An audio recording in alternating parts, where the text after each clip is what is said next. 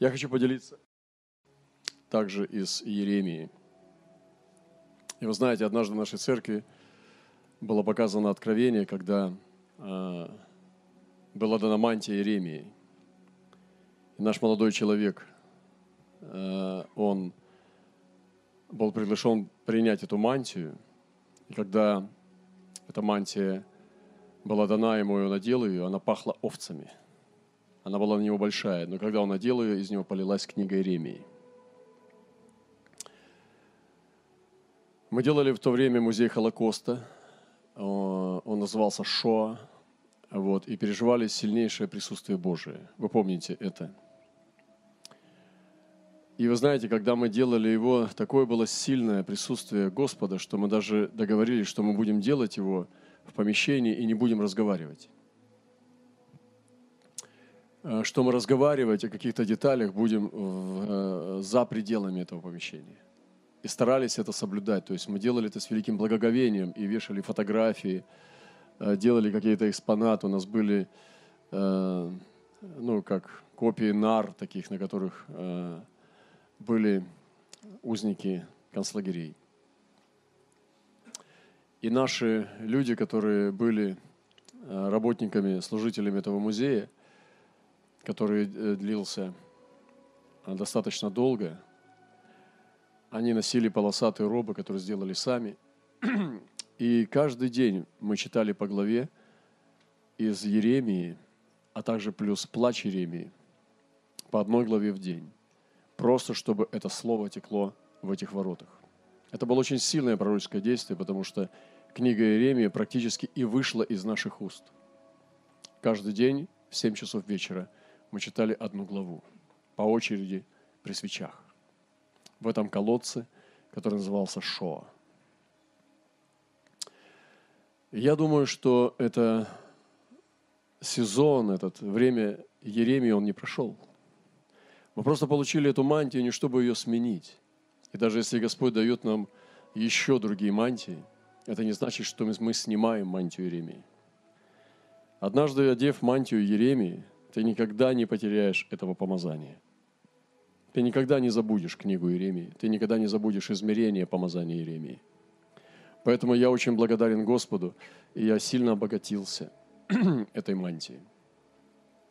Вы знаете, даже в некоторых местах – Э, какое-то время назад я был в Германии и в большом собрании в Штутгарте, где они снимали огромный кинотеатр и практически заполняли, ну, многие залы эта церковь заполняла. я был приглашен проповедовать в этом собрании, и я делился об этом откровении, о мантии Иеремии для нашей церкви. Это было очень сильно. Я спросил что в Германии известно две мантии. Это мантия, мантия Лютера и мантия Гитлера. Один как выдающийся реформатор христианства, а другой как гений зла. И какая будет третья мантия? Я рассказал это откровение, как та мантия Иеремии, которая была дана нам, она пахла овцами. Я благодарю Господа, что пастор после этого служения, он вышел к народу после того, как я закончил проповедовать, и он призвал народ понять о мантии для Германии. Я рассказывал вам этот случай, это было очень интересно, что как раз когда мы прославляли Господа, подошел один юноша ко мне, он был босиком. Это был Штутгарт, очень крутой город, это вообще, ну, как штаб-квартира Mercedes-Benz компании. И а, там не ходят люди босиком. Но это был юноша, который Э, позвал меня и сказал, у меня есть к тебе подарок. Я сказал, не мешай мне, юноша, я поклоняюсь. Подожди, пока я поклонюсь. Он сказал, о, да, конечно, хорошо. И сел у моих ног. И когда мы поклонились, он дал мне странный подарок. Он дал коробочку, шкатулку, в которой было удивительные вещи – это были две сожженных 100-евровых купюры. И у нас как раз горело две машины. Наши враги, они подожгли наши две машины. И там были пять золотых сережек. И некоторым сестрам из нашего братства ходатаем я дал по одной. И я сказал, когда вы будете молиться за Божьего человека или когда вы будете ходатайствовать, оденьте. У вас все равно уши проколоты. Оденьте серьгу в ухо и ходатайствуйте. Я верю, что это был подарок ангела. Я четыре раздал, одна лежит у меня. Они были золотые, просто с камнем. И четыре у наших сестер, у верных, которые молятся Богу. И Бог слышит их. По одной серьге. Одна еще осталась у меня. И там была золотая цепь. Цепочка на шею. И я принял это. И для меня это дорого. Иногда одеваю эту цепочку, я вспоминаю этого юношу, его лико скользает из моей памяти. Но я помню эти светлые белые кудри. И думаю, Господи, что ты хотел мне этим сказать? Пять камней для ушей, золотая цепь и две сожженные купюры с сохраненным номером – я так жалею, что я их отдал брату. Он сказал, о, брат, я с удовольствием их поменяю, легко. Забрал у меня эти две купюры и дал мне новые 100-евровые купюры. Я думаю, Господи, я бы сейчас купил их дороже. Так, ну, пролетел. Хорошо, братья и сестры. Мантия Иеремии. я тоже сегодня хочу поделиться этим словом о Иеремии. Но сначала хочу сказать, что Иисус сказал однажды ученикам – Мое время еще не настало. И в этом же смысле также, может быть, и он мог бы сказать нам. Ему еще надлежит прийти. А для вас всегда время. Повернись к ближнему и скажи, для тебя всегда время. Братья и сестры, вы представляете, какие слова сказал Христос? А для вас всегда время. Господи, ну подожди, пройдет вирус для вас всегда время. Вот ответ Христа на время коронавируса. Я хочу сказать сегодня то, что лежит в моем сердце. Сегодня мы слышали, что даже мусульмане чувствуют голос Божий и чувствуют, что есть ясность. Слово, которое было от Господа к Еремии в десятый год Седеки, царя Иудейского, этот год был 18-м годом Навуходоносора. Серьезно. Навуходоносор, 18-й год, почти 20-й. 18 лет Навуходоносора. Вы таки не поняли, о чем я говорю. Тогда войско царя Вавилонского осаждало Иерусалим – и Иеремия, пророк, был заключен во дворе стражи, который был при доме царя Иудейского. Вот, ну, картина запустения и сна. Похожая картина. Я, честно говоря, уже устал вот об этом всем проповедовать. Но я чувствую, что надо добивать. Надо добить эту рыбу. Надо уже ее просто ну, доесть до конца, потому что как бы уже чтобы, потому что потом будет плохо пахнуть. Надо добить это дело до конца. И поэтому я должен допроповедовать это до конца, чтобы сказать, чем это все закончится. На основании Божьего Слова, на основании мантии Иеремии. И войско царя Вавилонского осаждал Иерусалим. То есть Иеремия, пророк, был заключен во дворе. То есть был ограничен. И мы сегодня ограничены. Мы действительно ограничены. Мы как бы заключены во дворе – да, есть свобода передвижения, но не, не такая, насколько хотелось бы.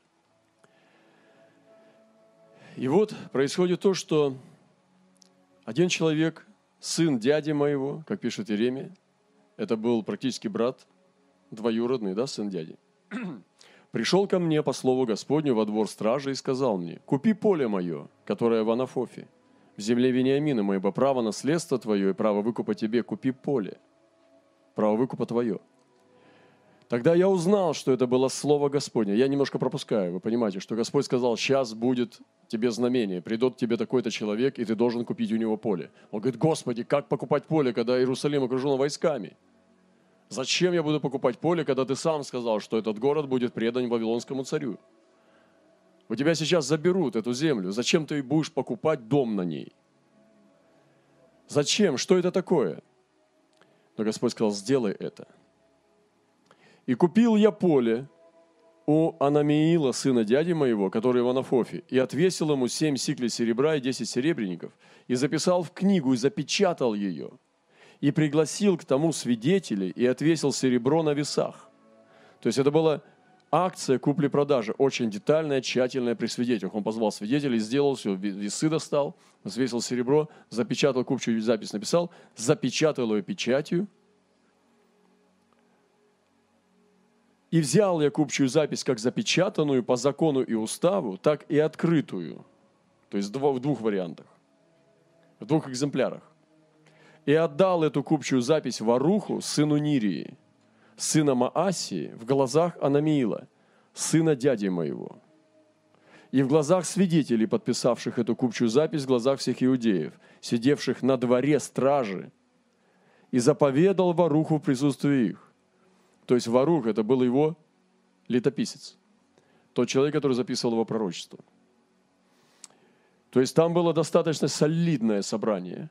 И сидели во дворе стражи, иудеи, все.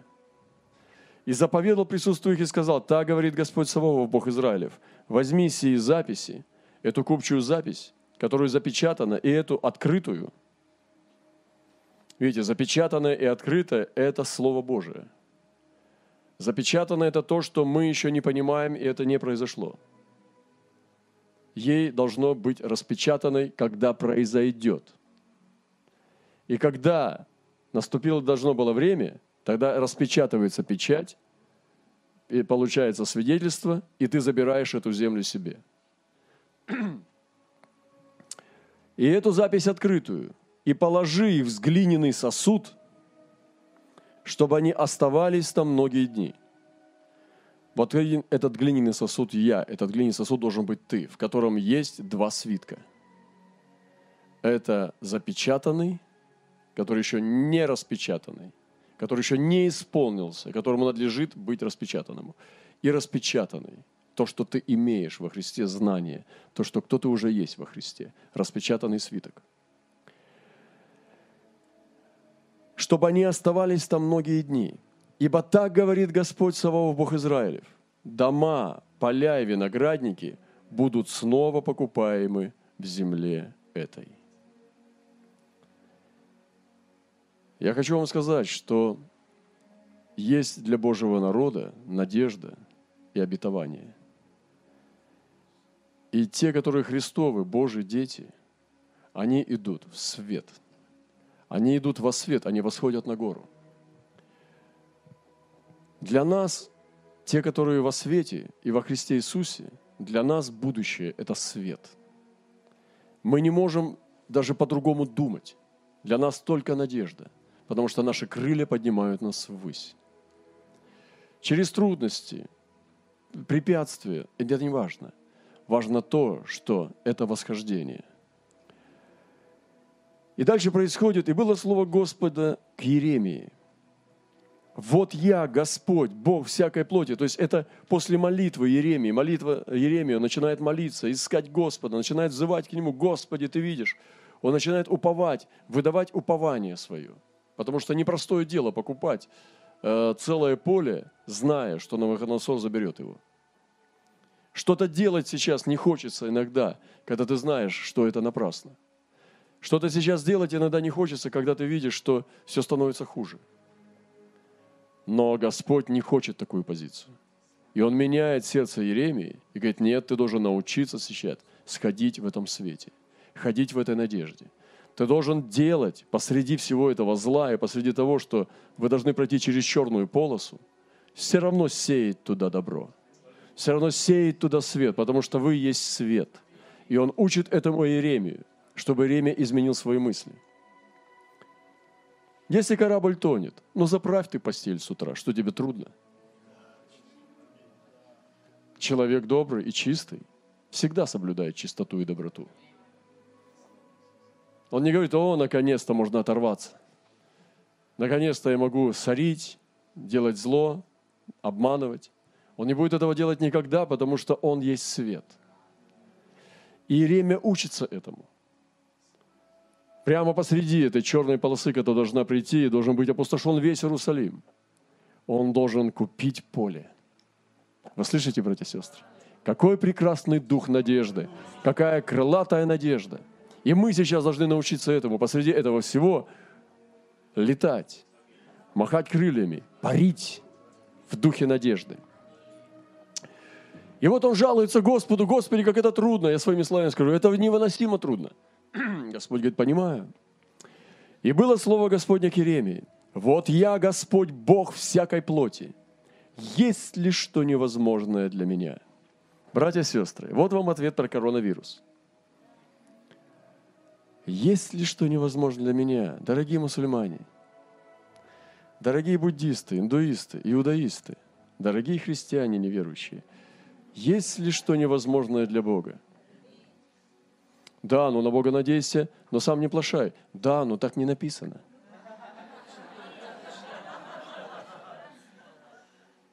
Вы забыли, что это не Библия.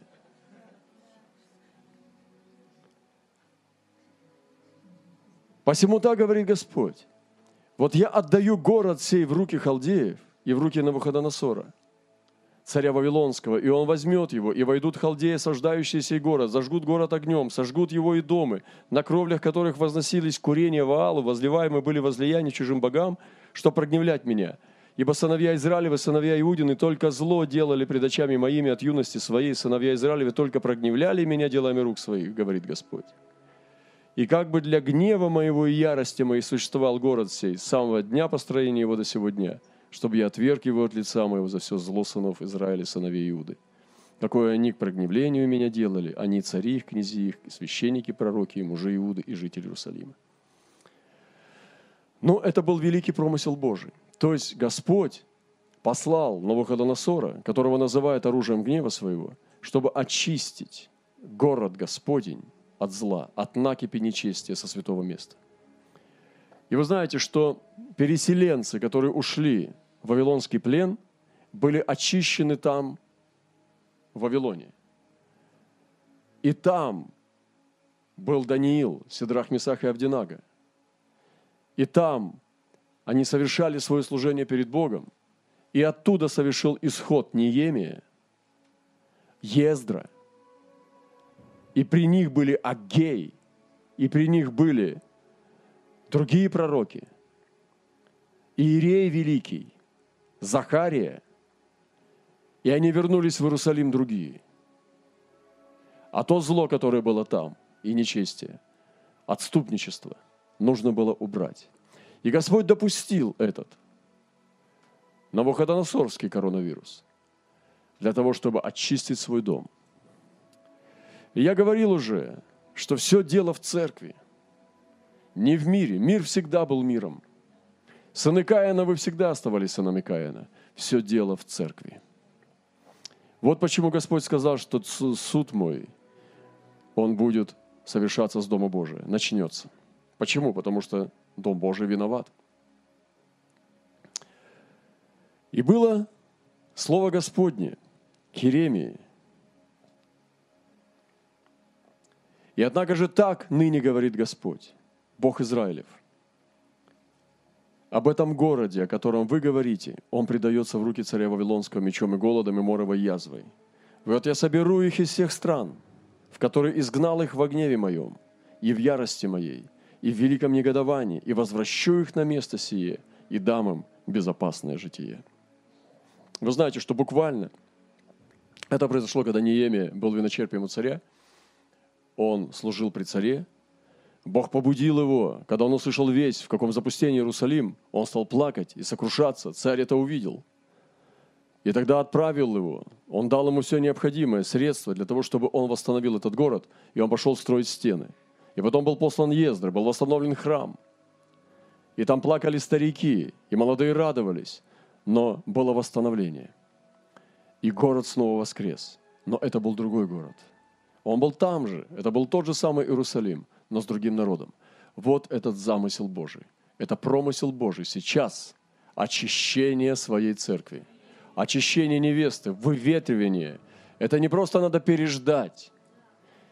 Ребята, Вы ничего не поняли, если вы думаете, что вирус должен пройти. Вы ничего не поняли. Он должен унести нечистоту. Он должен унести с собой грязь из Дома Божьего. Он должен сорвать пелены, которые блестели. И этот мощный сильный ветер должен сдуть фальшивые наряды, фальшивое золото, эту наносную косметику, о которой мы думали, что это, а это, оказывается, принтеры напечатали. И мы сегодня должны увидеть настоящее золото. Поэтому в этом есть промысел. И на этом основании Писания, через мантию Ремии, мы видим, что Бог производил со своим Израилем, со своим народом, то же самое Он производит сейчас. Потому что Слово Божие, оно вечное, и ничего не бывает нового под солнцем. Все обязательно в новых проявлениях возвращается. Кто-то говорит, это, э, э, такого еще не было, но нет, это уже было. Ничего нет того, чего бы не было. И однако же так, говорит Господь, я соберу из всех стран, в которые знал их в гневе в ярости, и дам им безопасное житию. Они будут моим народом, а я буду их Богом, и дам им одно сердце и один путь, чтобы боялись меня во все дни жизни ко благу своему и благу детей своих после них. Поэтому сокрывайтесь во Христе, братья и сестры.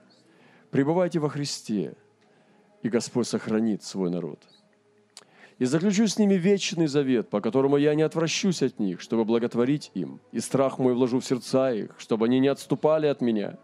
И буду радоваться о них, благотворя им, и насажу их на земле сей твердо, от всего сердца моего и от всей души моей. Вот что мы сейчас утверждаем. Вот это слово мы сегодня утверждаем. Мы не останавливаемся на судах, братья и сестры. Мы идем сквозь суды. Мы идем сквозь суды, потому что для нас они благи. Если мы сами себя судим, мы устоим на судах и пройдем через них. И увидим свет, и увидим солнце, и будем радоваться и ликовать твердо на этой земле. Ибо так говорит Господь, как я навел на народ сей все сие великое зло, так наведу на них все благо, которое я изрек о них. Дорогие братья и сестры, вот, мы сегодня сравнивали. Пророк говорит, Провозглашайте все эти дни до Дня Пятидесятницы, что провозглашайте победу. Я сказал, представьте себе, полмиллиона христиан научены провозглашать победу. С утра до вечера и с вечера до утра они кричат «Победа! Победа! Победа! Победа!» Кричат аду, кричат небу, кричат себе, кричат соседу. И другие 500 тысяч, они сокрушаются в покаянии. Они каются за свои грехи, за грехи своих ближних, за грехи своих дальних, за грехи своих городов, за грехи своих народов, за грехи своих лидеров. Они взывают в покаянии. Кто будет больше эффективен? И эти остаются прежними. Им надо прорваться и самоутвердиться, а эти меняют мир – вот так делали всегда пророки. Настоящие подлинные пророки были такими. Посмотрите, почитайте Иеремию. И сегодня Господь очищает свой народ. И Бог сегодня очищает церковь от отступнической закваски. Мы говорили, церковь даже, вот, ну, взять даже славянскую, российскую церковь Советского Союза, она прошла через такие гонения. Советский апокалипсис не мог ее сломить. Она действительно победила. Люди, которые сюда приезжали, первые евангелисты, они хотели учиться у россиян. Как они прошли такие тяжелые гонения. Они встречались с епископами, я еще знал их, я помню, был на этих съездах, когда по 30 лет сидели в вузах. Я слушал их, э, когда они мне рассказывали, я плакал, сидел, и не мог выдержать этого напора любви, потому что это были люди действительно крещенные огнем. Сегодня от них никто не вспоминает. И это неправильно – и потом приехали многие миссионеры, евангелисты, пророческие люди. Поднялись новые церкви, которым не интересуют корни. И вы знаете, сегодня мы видим западную, там, ну, американскую, западную франшизу богослужений. Как вы так дешево продались? Они сегодня поют даже с американским акцентом. Английские песни переводят. И проповедуют так, как эти проповедники. Вы что, с ума сошли? У вас что, стыда нету? Вам вообще не стыдно, вы у себя на своей земле двигаетесь по западной франшизе. Вы что, сами своего Бога не знаете? Все, что у вас каналы все эти, вы закачаны на, на, на англоязычных проповедников с переводами. И вот эта наша селебрити церковь, ну как вот, на ваших альянсах в основном, она сидит на них. Все эти группы прославления, посмотрите на них. Это же дешевые копии. Своих песен не поют, поют чужие песни под них. Невероятное бесславие. Приезжают учителя, начинают говорить, а эти ходят и готовы оплачивать им там гостиницы, самолеты, пятизвездочные отели. И лишь бы звезда побыла у нас на собрании. Невероятно. Как это дешево произошло и быстро. Как вообще нету никакого достоинства. Вместо того, чтобы сказать, как старейшины, хорошо, мы выслушали вас, друзья. Мы дадим вам ответ, когда сочтем нужным. Спишемся. Давайте покормим, покушаем. Мы посоветуемся с нашими князьями. Ведь у нас же тоже есть ворота. Мы тоже сидим у ворот. У нас есть князья, у нас есть история. И поделимся с вами нашим мнением о вашем вопросе. Кому Господь отдаст эту страну? Кому Господь отдаст этот народ? Где сегодня? Как говорил один поэт, богатыри не вы. Богатыри не вы. Поэтому Бог сегодня очищает церковь от обступнической закваски. Бог разрушает нечестивые устои. Бог останавливает пустую деятельность коррумпированных церквей. Вы думаете, коррумпированная система – это не обязательно там бандиты стреляют с пистолетов, что ли? Не обязательно. Вы думаете, коррумпированная система обязательно имеет ну, крупную корпорацию из большого количества людей? Не обязательно. Это может быть маленькая церковь, но она полностью коррумпирована. Там может быть очень такой любезный пастор, но это конкретный э, коррупционер-бандит. И много церквей сегодня коррумпировано. Вы понимаете? Нет. Я сам ну, сталкивался тоже с пирамидальными структурами, которые просто ну, используют людей для своих целей. Понимаете? Для, для поддержки ну, своего качества жизни. Это же серьезная вещь. И это уже есть коррумпированная система. И сегодня множество церквей в России являются коррумпированными структурами. Вау! Христиане-бандиты, другими словами. Епископы-бандиты. Пастыря-бандиты. Что-то тихо здесь стало. Господь будет трясти это все, вычищать. Вы так на меня смотрите, хотя бы улыбнулись немножко. Я вообще-то добрые вести говорю. Конец будет хороший. Мы с Иеремией двигаемся. Я вам объясняю принципы, почему Бог допустил пленение, почему Бог сегодня допускает это, это состояние. Потому что все написано в Писании, но просто мы читать не умеем. И было слово Господня к Иеремии вторично. Вот что нам надо. Нам еще раз надо говорить. Когда он еще содержался во дворе стражи, видите, то же самое все. Поехали по новому кругу. Там он содержался во дворе стражи. Здесь он снова еще содержится во дворе стражи. Но Господь второй раз к нему приходит. Видите, нам еще затяжка нужна. Еще подтяжка. Если мы еще не поняли, будет продолжаться, пока мы не поймем. Будет все так идти, пока мы не поймем. Пока Божий народ не воспрянет и не выйдет из ложной жены в чистую невесту. И там их десять. Здесь пять систем спящих, и здесь пять систем спящих, но они имеют невест. И нужно выйти в невесту. То, что делает сегодня Бог. И было слово Господня к Иеремии вторично, когда он еще содержался во дворе стражи. Так говорит Господь, который сотворил землю. Господь, который устроил и утвердил ее, Господь имя ему. Возови ко мне, и я отвечу тебе. Ремя, я тебе столько наговорил, ты уже купчу запись купил, ты уже землю купил, ты все. Начни молиться. Братья, сестры, Я не говорю петь песни чужие. Я говорю, начни молиться. Он говорит, вас зови ко мне. Почему Бог ему второй раз говорит? Почему он возвращается к нему там же, он во дворе стражи уже купил, уже все, запечатали документ. Уже ворух ушел с кувшином запечатанных документов. А он говорит ему второй раз, воззови ко мне, и я отвечу тебе, и покажу тебе великое недоступное, чего ты не знаешь. Бог желает слышать не наши молитвенные собрания, а наш зов. Зов. Дай Богу зов. Вы знаете, мы столько знаем уже о молитве, что перестали молиться. И когда начинаешь нащупывать Бога в своей молитвенной практике, ты можешь сознаться, что ты не всегда молишься. Царапаешь коготками по стеклу, чтобы появилось лицо Бога. Но нужен зов. Воззови ко мне. И я отвечу тебе, и покажу тебе великое недоступное. Даже сейчас мусульманин говорит, он не может среди проповедей услышать, что сейчас происходит. Я покажу тебе великое недоступное, чего ты не знаешь.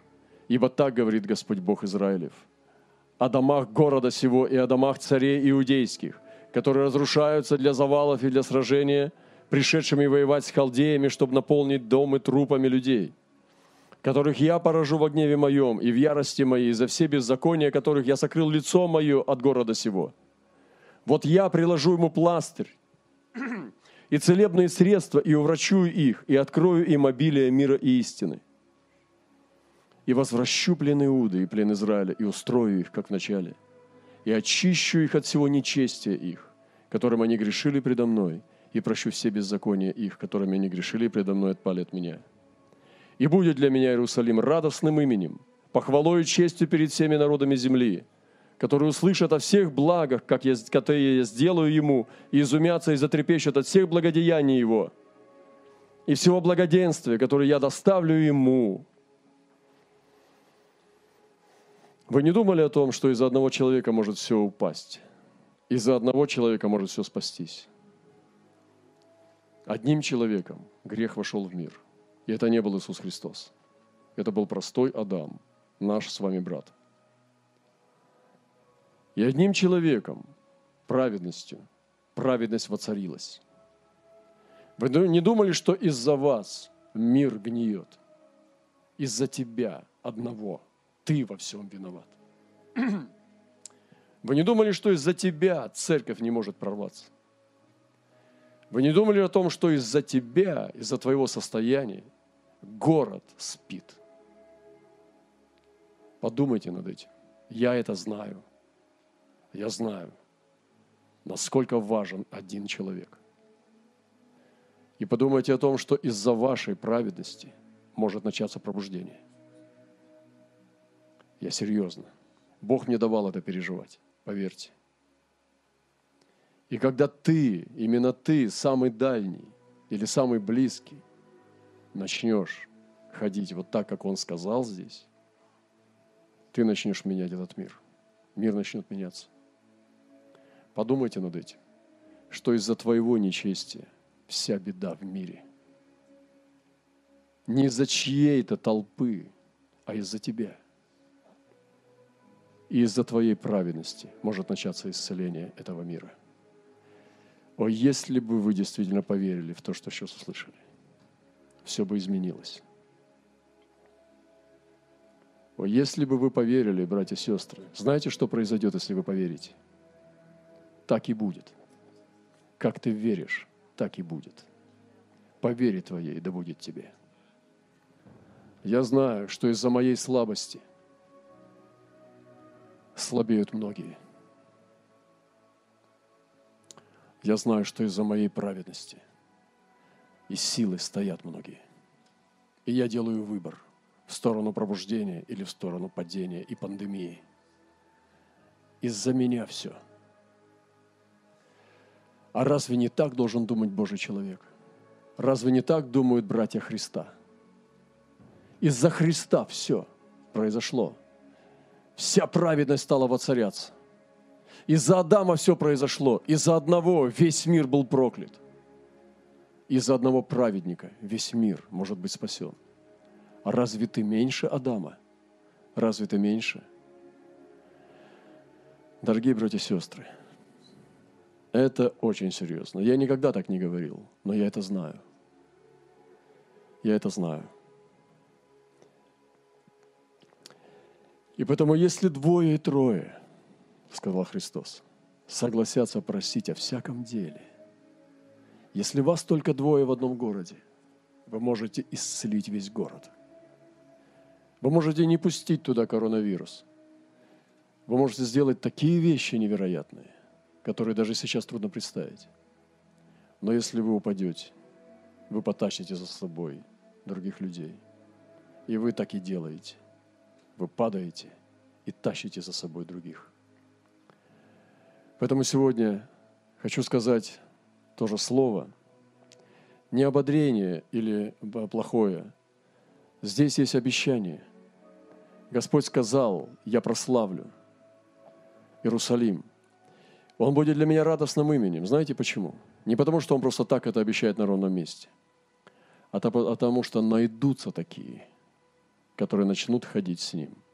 И он вторично пришел к Еремии, возвал к нему и сказал, «Воззови ко мне, и я отвечу тебе, и покажу тебе великое и недоступное». То, что сейчас я вам говорю здесь, это великое и недоступное, чего ты не знаешь, что все из-за тебя, и весь мир может спастись из-за твоей праведности.